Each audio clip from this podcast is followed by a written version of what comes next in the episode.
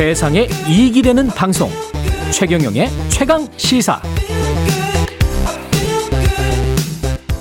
네, 제 32회 도쿄 비장애인 올림픽은 끝났지만 제 16회 도쿄 장애인 올림픽 패럴림픽은 지금 한창 진행 중인데요. 옛말이 된 것 같지만 지구촌 축제의 진정한 의미는 패럴림픽이 아닐까 보신 분들은 정말 많은 감동을 느끼실 것 같습니다. KBS 스포츠 취재부의 박주미 기자와 함께 이번 패럴림픽 관련 이야기 나눠보겠습니다. 안녕하십니까? 네, 예. 안녕하세요. 예. 그 도쿄 올림픽은 직접 갔었어요? 아니요, 저는 서울에서 아, 서울에서 계속 제작했습니다. 보도를 했군요. 네. 예. 패럴림픽이 지금 지난 24일부터 시작됐죠. 그렇죠. 24일 개막해서 다음 달 5일까지 펼쳐지는데요. 예. 이번 대회는 약 160개 나라 전 세계 4,400여 명이 참가해서 음. 22개 종목에서 경쟁을 펼칩니다. 음. 그런데 이제 매달 이벤트는 총 530, 아, 500 39개거든요. 예. 도쿄 올림픽의 30, 아, 33개 종목 339개보다 많습니다. 장애 예. 등급에 따라서 매달 아. 이벤트가 다양하게 나눠지기 때문에 종목이 더 많네. 네, 예. 매달 개수가 비장애인 올림픽보다는 많습니다. 그렇군요. 네, 우리나라 선수단은 역대 원정 최대 규모 선수단을 꾸렸다고 해요. 예. 양궁, 육상, 보치아 음. 등 14개 종목에서 66명의 선수를 포함한 159명의 선수단이 참가하고요. 음. 슬로건이 너무 멋집니다. 우리는 늘 승리했고 또 한 번 승리할 것이다. 멋지네. 네. 예. 근데 그 보통 패럴림픽 나가면 우리 성적이 어느 정도 되나요?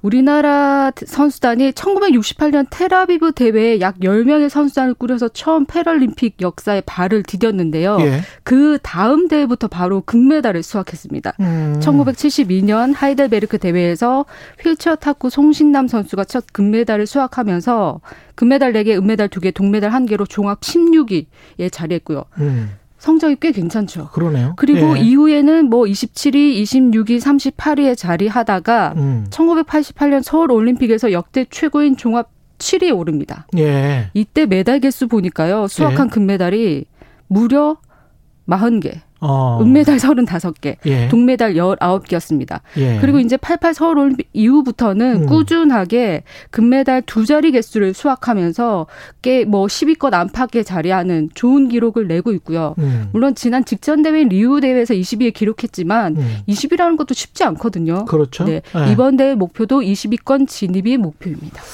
제가 그 방송 전에 한번 찾아보니까 우리나라 네. 장애인 숫자가 한 260만 명 정도 되더라고요. 전체 인구의 한 5% 정도 되는 것 같은데 그분들은 또 특히 관심도 많을 것 같고 그렇죠. 이게 32회고 올림픽이 32회고 16회가 패럴림픽. 패럴림픽인데 네.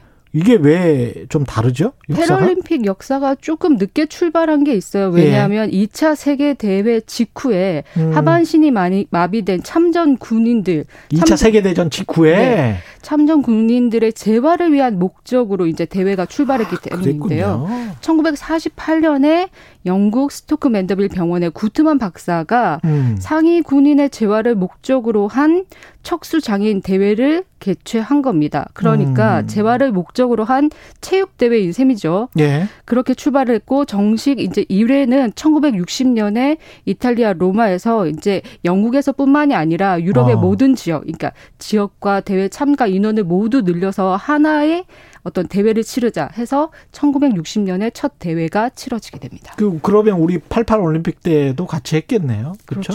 예. 88 올림픽이 굉장히 중요한 의미를 갖습니다. 어떤 의미가 있습니까? 88 올림픽 이전에는 이렇게 비장애인 올림픽과 패럴림픽이 같은 도시에서 치러지거나 음. 같은 해에 연달아서 치러지거나 이런 적이 없었거든요. 음. 근데 88 서울 올림픽 때 그 올림픽이 치러졌던 그 경기장, 그 시설을 이용해서 그 곳에서 바로 연이어서 패럴림픽도 치러지게 됐습니다. 아, 지금처럼 이렇게 된 게 88 올림픽 때부터군요. 그렇죠. 현대 패럴림픽의 시대의 개막을 알렸다. 이렇게 보시면 되는 거고요. 88 서울 아, 대회가요. 의미가 있네. 그렇죠. 예. 88 대회를 시작으로 그 이후에 바르셀로나, 애틀란타 대회에서도 이렇게 똑같이 형식을 치르면서 어. 2001년에 국제올림픽위원회 IOC와 국제장애인올림픽위원회 IPC 가 우리 이렇게 개촉하자 공식 합의를 하면서 아, 형식화한 겁니다. 선도를 해 나갔군요. 네. 예. 우리 이번에 도쿄 패럴림픽 같은 경우는 선수단 단복이 네. 한복이어서 네. 굉장히 좀 화제를 모았습니다. 저도 입어보고 싶더라고요. 네, 굉장히 예뻐. 이뻐서. 네. 네. 도쿄 땅의 가장 한국적인 모습 으로 한복을 예. 입고 우리 선수단이 등장했잖아요. 음. 분홍빛 계열의 훈색 저고리 그리고 데님 바지로 구성된 생활 한복 디자인의 단복이었는데 좀 자세히 살펴보면 덧 저고리 깃 동정 부분에 금박 장식을 했다고 그래요. 음. 그래서 우리 선수단의 뭐 힘과 권위, 금메달을 기원했다. 그리고 조선시대 무관의 관복에 부착된 뭐 호랑이를 새겨서 자수로 새겨서 용맹함을 음. 상징했다. 예. 이렇게 하는데 특히 이 분홍빛 훈색 음. 이게 의미 있는 색깔이라고 하더라고요. 보니까 조선 초기 정일품에서 정삼품까지 착용하고 후기에는 당상관의 단복으로 사용했던 색이라고 해서 어, 정숙이네, 정숙. 네, 예. 퇴계 이황, 이황 등 조선 시대 최고 관료들이 입었던 색이라고 하니까 예. 굉장히 또 의미가 있고 예. 생활 한복 단복은 이번 대회에서 처음 입었습니다. 음. 대한장애인 체육회 관계자에게 물어보니까 왜 이렇게 사상 첫 한복 단복을 선정했느냐 예. 물어보니까 올림픽이 일본에서 열리는 대회인 만큼 대한민국의 자긍심을 높이는 아, 차원에서 또 일본이니까. 의미를 뒀고 예. 최근에 한복이 세계적으로 핫한 트렌드라고 해요. 패션 트렌드. 예. 그런 점도 놓치지 않았다. 이렇게 음. 얘기하더라고요. 예. 국가대표니까요. 네. 이 패럴림픽 같은 경우에 그 경쟁이 탁구 같은 경우 그 보니까 그렇죠. 입으로 하는 선수 하마드트 선수. 예, 가 있고 우리 선수 같은 경우는 어, 손으로 그냥 하고 있고요. 네. 이게 공정한 경쟁이 어, 어떤 기준이 같은 게 있습니까?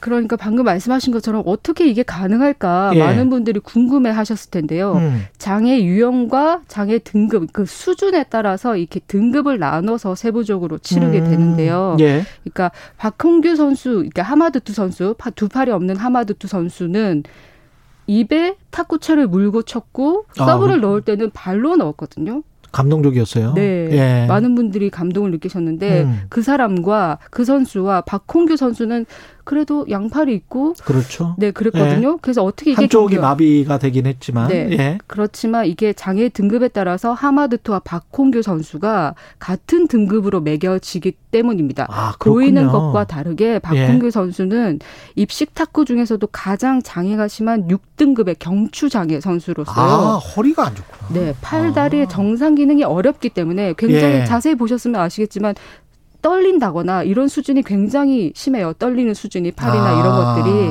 그렇기 때문에 장애 등급 수준이 하마드트 선수와 같았다.